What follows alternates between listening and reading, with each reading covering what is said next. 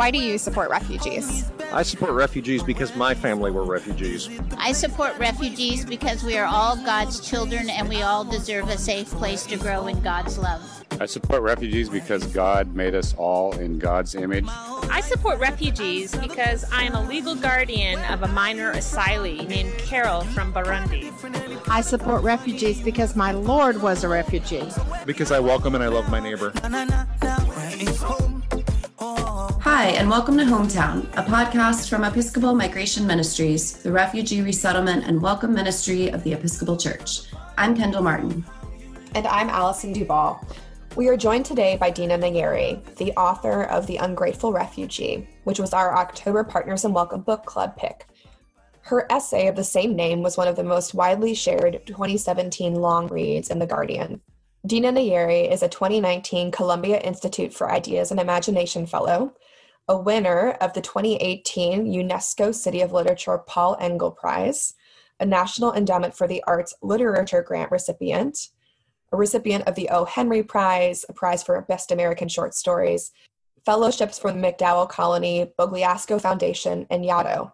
Her stories and essays have been published by the New York Times, the New York Times Magazine, The Guardian, Los Angeles Times, New Yorker, Granta New Voices, Wall Street Journal, and many other publications. Her debut novel, A Teaspoon of Earth and Sea, released in 2013, was translated into 14 languages. Her second novel, Refuge, in 2017, was New York Times Editor's Choice. She holds a BA from Princeton, an MBA from Harvard, and an MFA from the Iowa Writers Workshop, where she was a Truman Capote Fellow and Teaching Writing Fellow. She lives in Paris. We are so excited to share this conversation with you listeners. I was speaking just the other day with a friend about Dina Nayeri's book, and I think one of the most important things she gives to us through her book and also through this conversation that you're about to hear is a really powerful critique of the narratives that we as a society almost demand and require that immigrants and refugees portray, like narratives of gratefulness. And we have this inappropriate desire almost for people to perform the stories of the horrors they faced as migrants and refugees. So I think what she has to say is really important for all of us to hear. Yeah, I absolutely agree, Allison. I remember reading the article in The Guardian and feeling really touched by what she had to say. And then upon reading the book,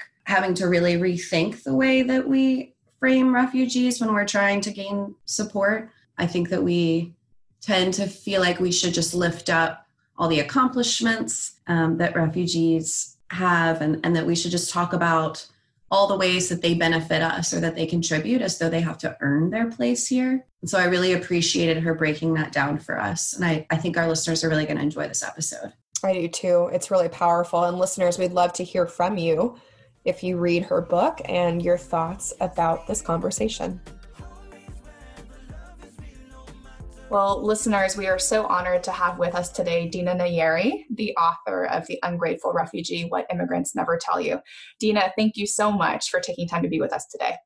Oh, no problem. Thank you for having me.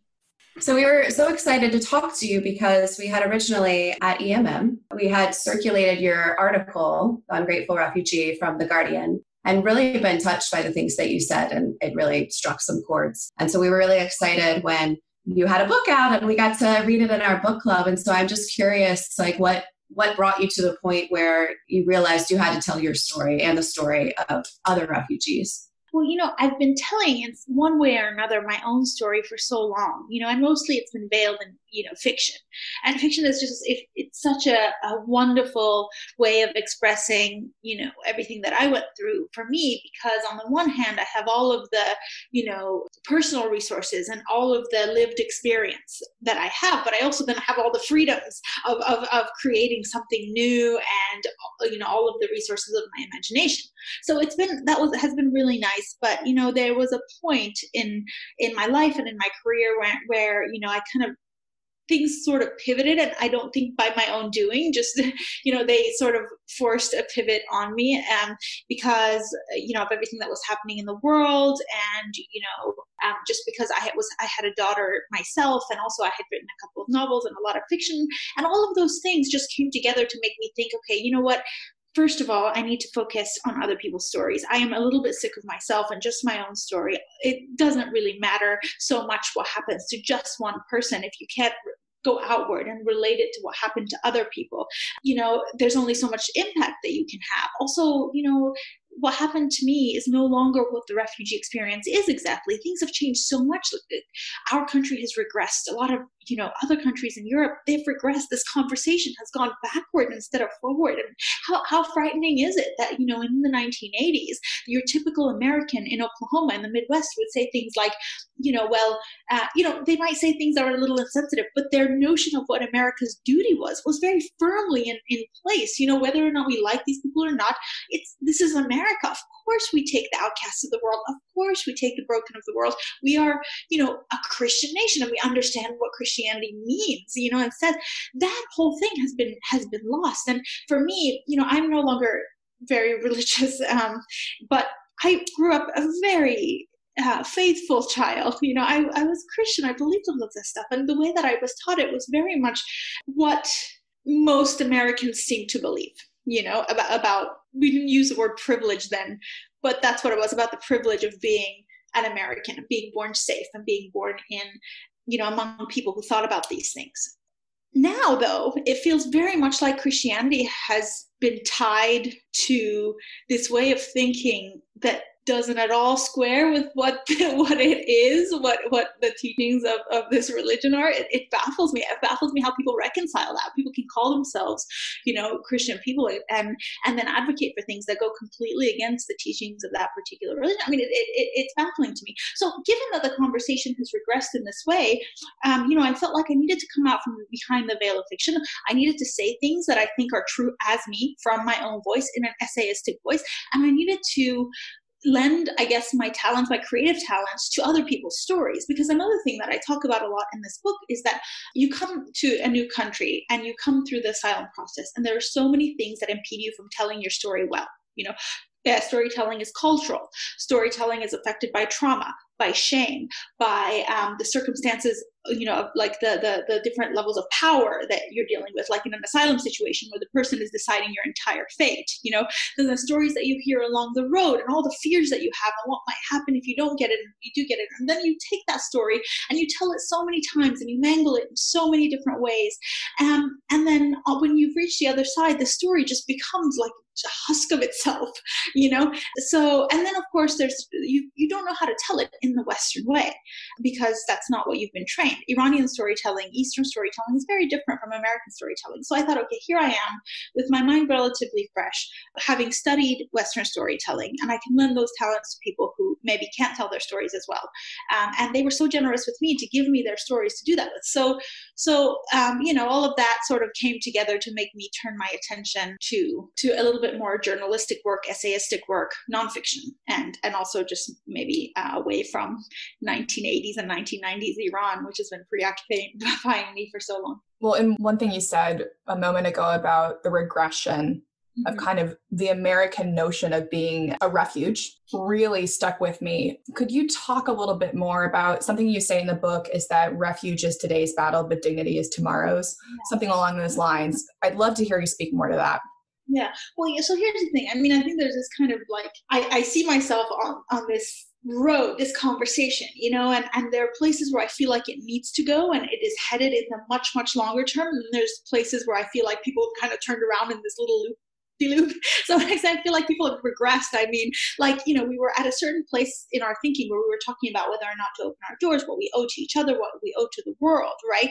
And and we should have moved on from that, but unfortunately we haven't, you know, and maybe in, in the very long term, of course, when you look at the way conversations go, they always include progressions and regressions and all of that stuff. And so we're in a moment of regressing back. But I think in the long term, the the the forward motion of this, that this conversation is, you know, it, it continues past what we owe to our fellow man because that's obvious. You know, we we we are not entitled to everything we were born with. We have the resources that we have been raised with as children of the West come from other people's suffering, you know? And even if they didn't, what philosophy says some people are entitled to more because of their parentage, you know, it, it's, it's a very hard thing to reconcile um, with any kind of higher level thinking, like philosophically, right? So in the long run, we move past that. Um, and then the question becomes things like, well, first of all, how do we use resources to make everyone in the world better off? How do we use people's talents? How do we how do we make our countries more pr- fruitful? Do we even need borders? Well how do we re-examine things like the geneva convention these agreement this agreement that we've made that has been interpreted in very strange ways since in the decades since we you know signed it? Um, how do we return to that and see if it's still what it needs to be and then there's the question of what do people suffer as they wait? You know what happens to the uh, the the very very important but less tangible part of part of them? Like so for example we think right now we think you know about food and shelter and you know giving people answers when they're waiting and they're displaced and they are kind of in limbo right? But we don't think about the fact that sometimes it takes two years or three years, and children are utterly changed in that two or three years. You know, if you've been a very joyful, very, you know, involved kid who studies and does sports, and you spend two years idle, you become a different kid. You know, sometimes you become a teenager and you are different. And that's the kind of the period of idleness and uselessness that changes your world, worldview and it leads to things like radicalization, right? So we need to address that. Right? And then on the, on the other hand, what happens to the adults? You know, why is it okay for someone to be idle for two, three years, lose their identity, to lose their purpose, to lose their skills and talents, to lose their profession? Why don't we allow people to work? You know, during this time of waiting? Why don't we allow them to go to school? Why don't we put some of our resources in, you know, making this time less horrifying for them? Because after all, again, they were displaced because of larger historical things that, you know, the, the wealthier, more privileged countries have done for resources. You see, so, and, and this is a whole other conversation, but my point is simply that I think the conversation should be headed in that direction. So when I say dignity is tomorrow's argument, I think at some point we're going to be done with this whole should we open our borders thing because it's a very primitive question to be asking. It's a very selfish question to be asking. So, so once we move on from that and we start to see that you know refugees and displaced people as fellow human beings, then we would ask different questions. And it would become humiliating for us to watch our fellow man be humiliated. You know, how can we live in a world when we allow that to happen? How can we watch doctors and and and and you know professionals and craftsmen and and, and artists and you know really anyone wither you know people who had a place in this world and a community. Um, so you know maybe it's very easy given how the news and how you know certain stories are crafted to just say okay well let's focus on saving lives saving lives. But once a life is saved we live in modern times. There's certain levels of indignity that are not okay that we can't be okay with so and given that you like now have all this life experience and education and have moved around and and taken time to go back and really go through your journey as a child and your mother's need to escape like what was most revelatory for you in coming back through your childhood experience. I mean there was a lot of trauma. Yeah. Um, i think there's a couple of things some of them are easier to um, realize than others. So for example for me i always knew that i struggled with shame and embarrassment and, and, and kind of a sense of is the person that i am good enough? And that's what made me this overachieving person and and actually drew, took me down the wrong path sometimes. You know, I, I, I went down the whole like business path when I knew all along that I'm a creative person. I knew from the time I was a child that I'm a creative person simply because I didn't want the shame of being poor anymore you know and and so going back and seeing other people in that particular moment where i got remade watching them being remade watching children react to their new environment i mean it was it was very very shocking for me because i saw like in children my own age that transformation happening. And as an adult, I could see it in ways that I couldn't see in myself. And it, it was very heartbreaking. I suddenly could pinpoint exactly what happened to make me this person, right?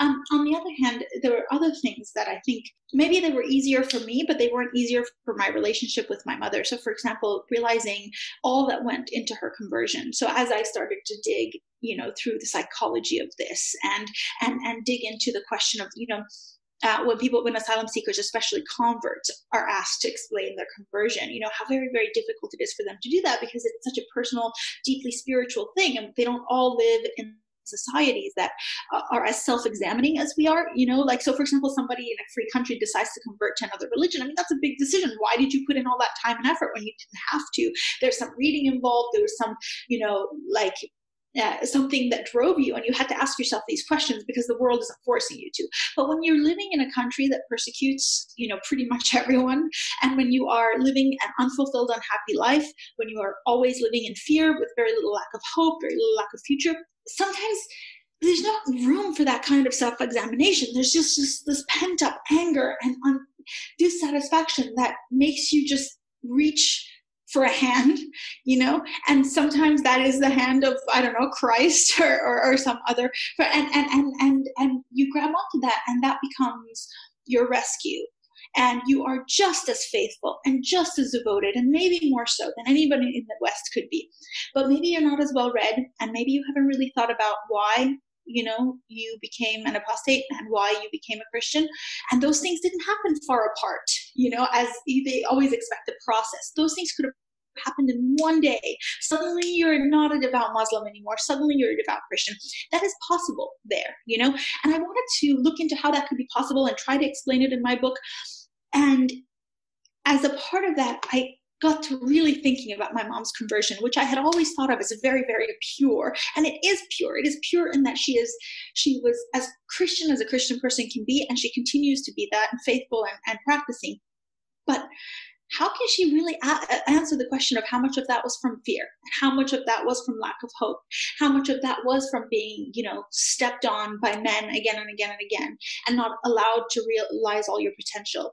And because you're a woman being disrespected and suspected and humiliated again and again and again in that culture right how can we separate all those things? We can't you know and so if i can't do it you know and i'm a very like i'm someone who's read you know a lot of things and studied then you know what? I'll tell you that your average asylum seeker can't uh, asylum officer can't do it right? So trying to make sense of all this in my book i think really made my mother upset because for her it was you know a very pure thing and not up for analysis right? So the long um, answer to your question is I think that was one of the most difficult discoveries for me to just understand that these moments of great light, of epiphany, of spirituality um, that I had kind of believed in are actually just really complex, psychological, you know, deeply rooted. I read this essay a while ago by one of my old teachers at Iowa called Against Epiphanies. I think I wrote about it in the book. And he talks about how epiphanies are always false because when we're adults, we don't have these moments of great, you know, wonder and realization. Things happen slowly, they happen because of everything we've lived in the psyche. And a part of me always kind of said, well, no, but you don't know what it's like to be a convert in Iran. It, you do do it that way. You know, it does happen in a moment of great light, but of course it doesn't. Even there, it's, it's melodramatic to think that it does. It's all a part of a long, long, um, you know, um, psychological process, right? That was a part of the, the research into this book that made me most, you know, interested and a little bit afraid and afraid to talk about with my family. That's powerful one of my reactions to the book that I, I take as like a very I'm grateful. It's a reaction that I've had that I'm grateful for was feeling regularly indicted and convicted for a lot of stuff. Is it okay if I, I read a portion of the book and then ask a question about it?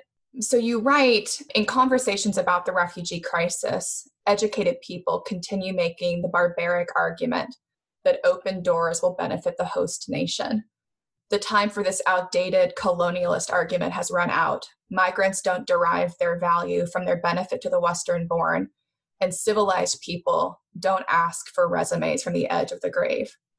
And that, oh, it, it does now, like sends, sends shudders down my spine because of some of the language that we as advocates for refugees and for refugee resettlement in the US often use. Um, the language we use, especially in this current political environment, is almost like a utilitarian consumerist language. And so I'm so interested to hear from you, Dina. If you were speaking to a room of advocates mm-hmm. in the US context, what would you say to us? Well, you know, I think, um, yeah, we need to be very, very careful with our language. The other day, I was in a, in a, I was doing an interview with someone at a major international magazine who still kind of asked, mixed this up. Like he, he, he said, you know, um, you know, I, I kind of feel like we should, you know, you, we should be talking about this in more humanitarian terms and not economic terms. And he talked about it uh, in terms of refugees. He said we should be talking about refugees in humanitarian, not economic terms. And I said, wait a minute, let's, of course we should, but even you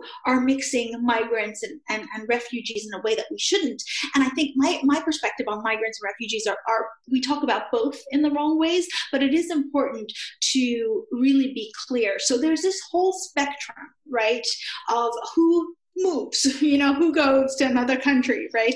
And on the one end of the spectrum, are, are refugees, you know, refugees who are forcibly displaced, who can't go back to their country because of fear of persecution and death, right? Who are, who never wanted to leave, right? Okay. Now, the most strict definition of what a refugee is is established by the Geneva Convention, which was, uh, you know, the the, the um, Refugee Convention of 1951. We call it the Geneva Convention. And you know what the, the definition there is, right? Is that it's not just that your life is in danger. That your life is in danger because you're one of because of five reasons: because of race, religion, nationality, the political belief, and membership in a particular social group right?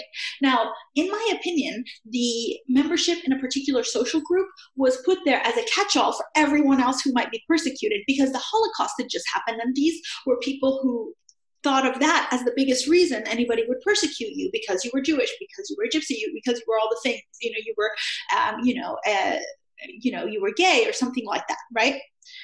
But over time, that definition has narrowed. It has narrowed, narrowed more and more through like statutes and and and you know kind of conservative court cases where they say, oh well, that person's that's not a social group. This is not a social group.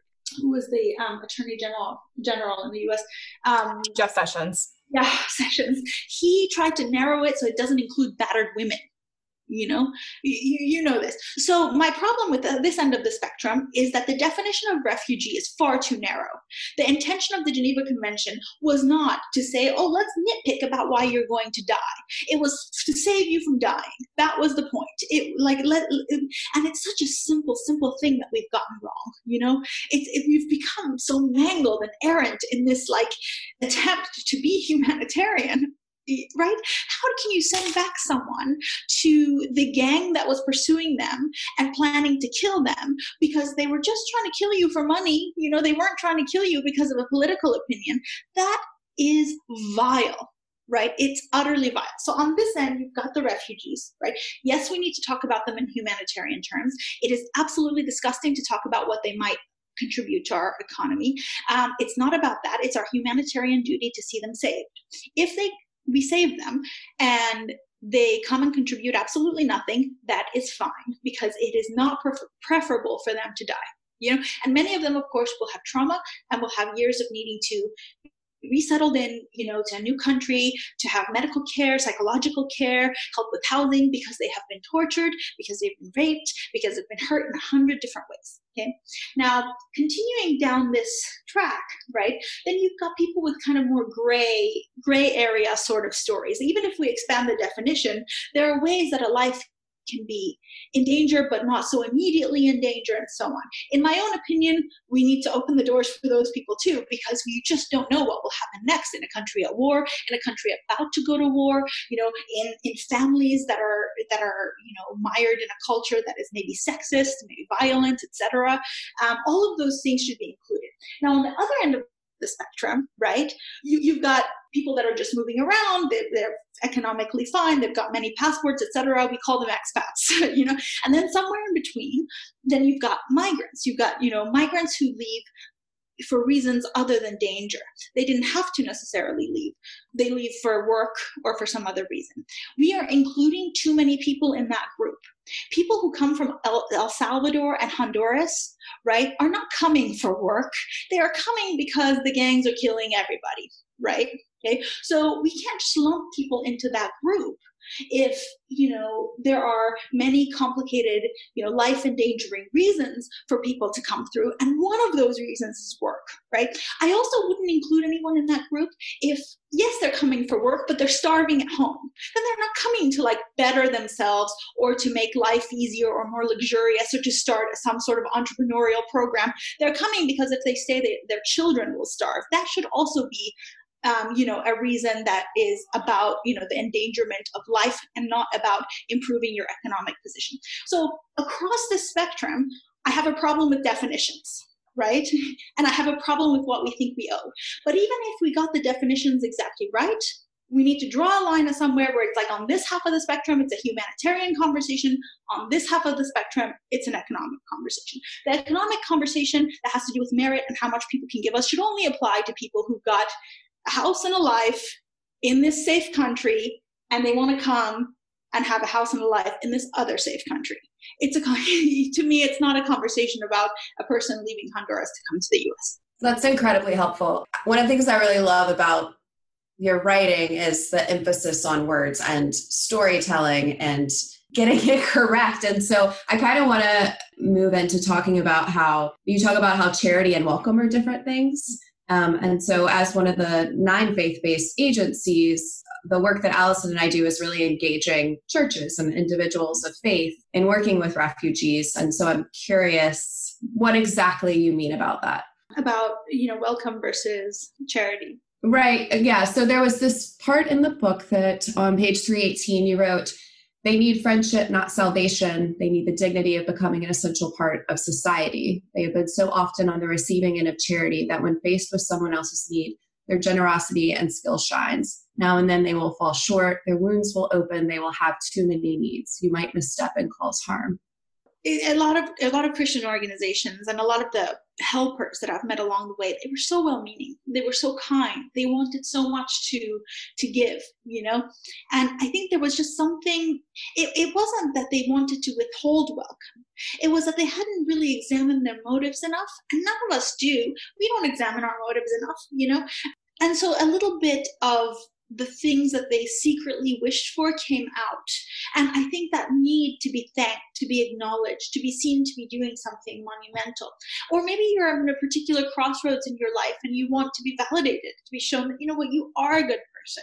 Um, I, in, in, in, in um, camps and things. I, I see a lot of, um, you know, people coming through at particular moments of personal change and crisis. You know, children going off to college, uh, people after a divorce, people, you know, entering middle age or retirement. These are moments where we really reflect on who we are. You know, and and and and maybe charity is a part of that, but the reasons we're giving it is still just about us, and so everything that we do will reflect that you see this in the eyes of a lot of people giving charity in the in the in, in the camps you know they they they give it but then they have this longing look in their eyes they almost like they want something back from these people and they can see it because they've seen it so many times um, in the course of their lives and in the course of d- their displacement and they've become more sens- sensitive to it and it hurts you know because it, hurt, it hurts because it robs you of your dignity because it's obviously charity. That person isn't looking to create a long-term bond with you right?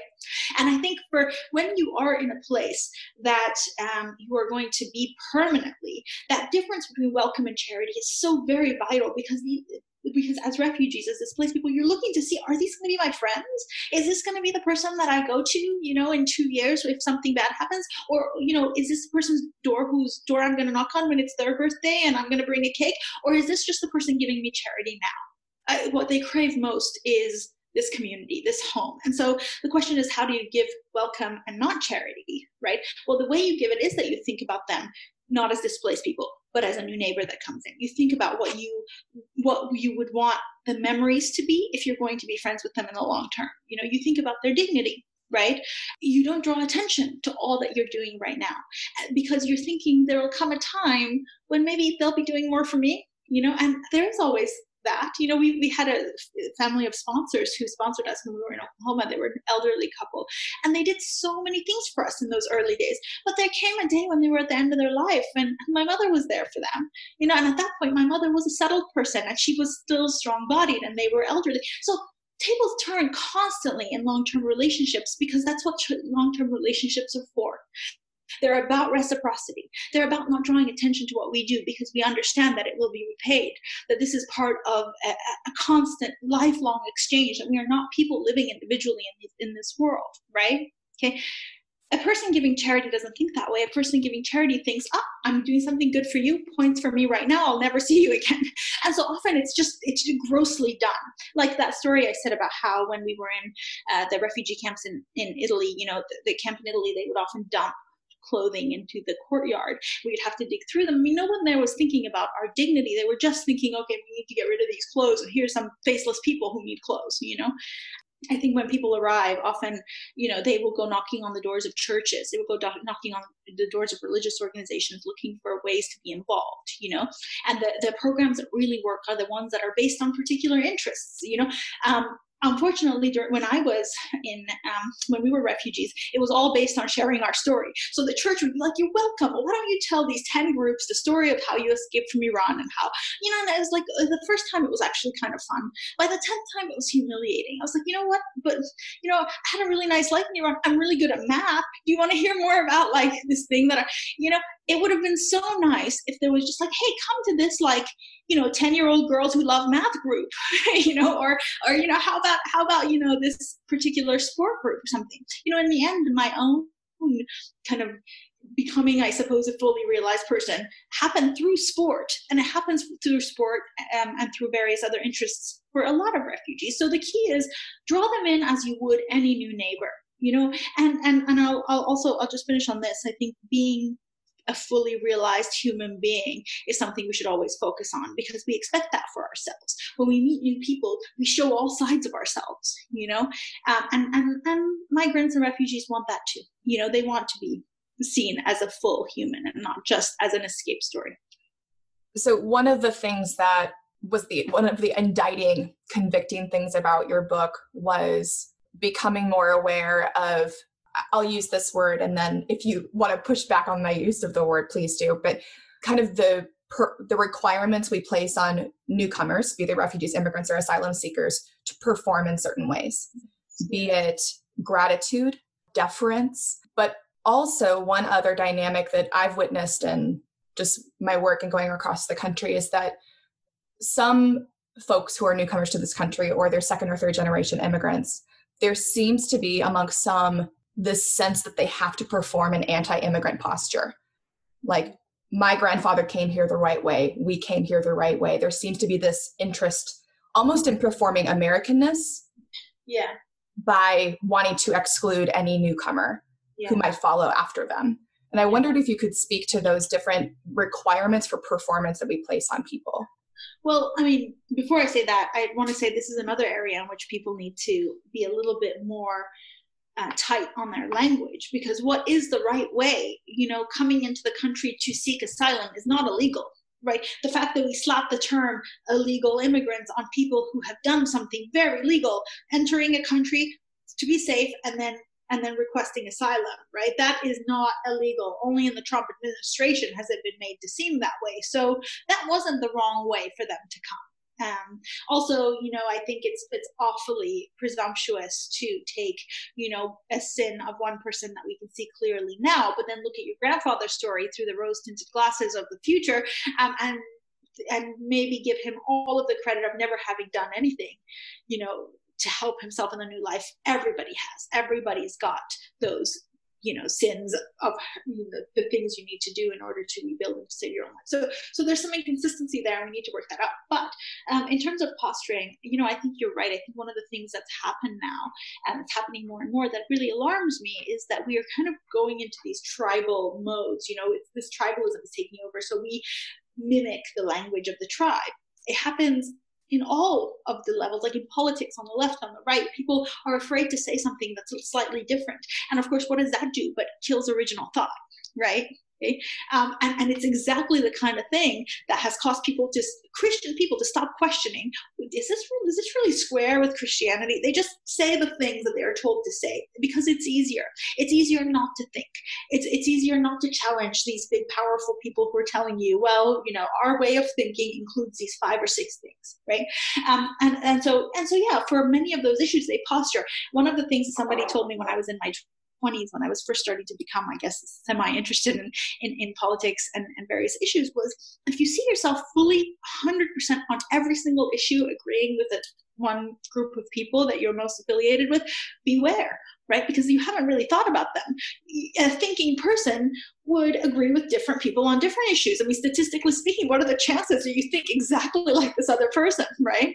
Yet, and yet people have come to think exactly the same way on, on, on, on many things. So this is why I think, you know, immigration is one of those issues where I maybe use it to see if, if people are, have, have really, um, I guess, given thought to their own faith, because there are few faiths that say we should close the doors to refugees, right? But there are political political belief systems that say that, but they're not you know religious faith. So, but but but I think you know performance just in general comes down to to not really being authentically something to just wanting to belong to a tribe.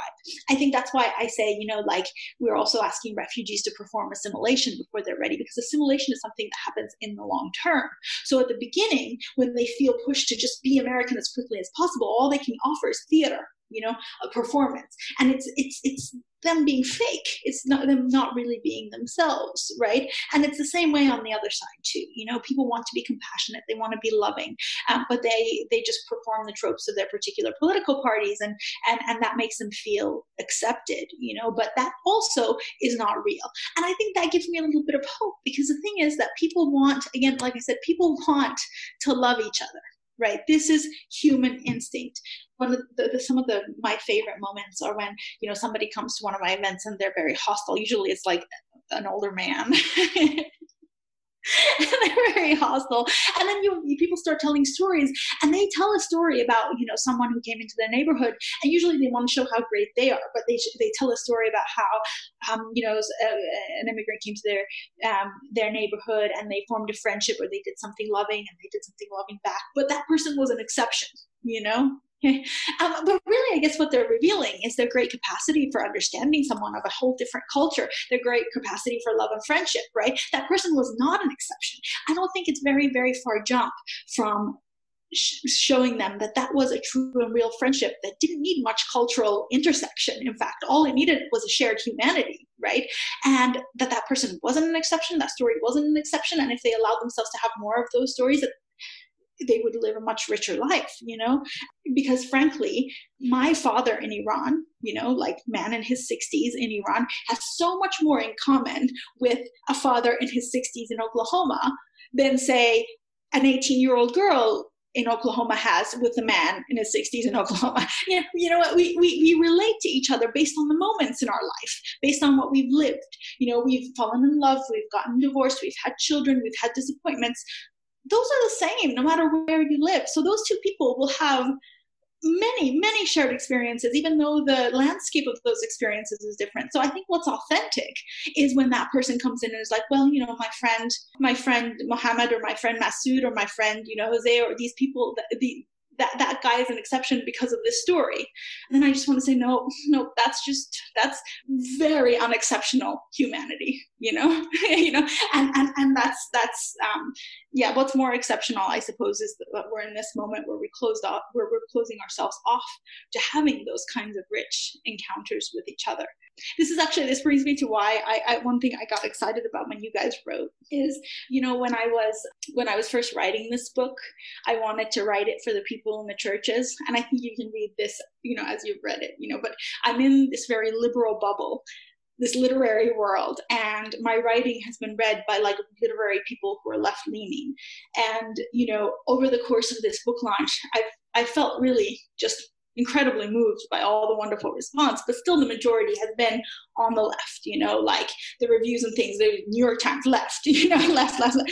And I just think, but I wrote this for people who go to church in the Midwest, the people who helped us, who were there for us, you know, the people who were um, wondering what more they could do, who maybe didn't have access to that many refugee stories, you know. So I, I'm, I'm kind of delighted that you guys came along.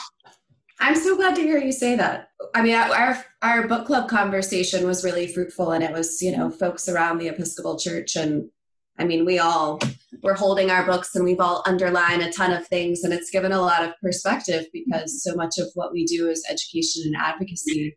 But reading your book made me really aware of the language that we use because we're so focused on trying to change hearts and minds and and and make people want to welcome newcomers to their community but but it made me re-examine like where we put our focus when we're trying to do that. Yeah. And so i'm just really i'm really thankful for for this book.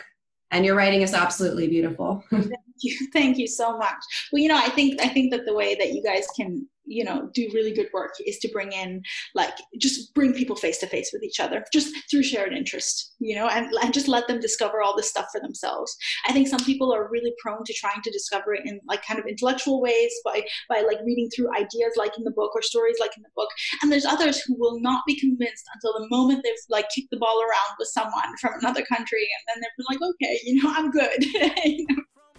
well thank you so much for giving us time and for giving the world this book. Thank you for your work. Thank you so much, listeners, for joining us for today's episode.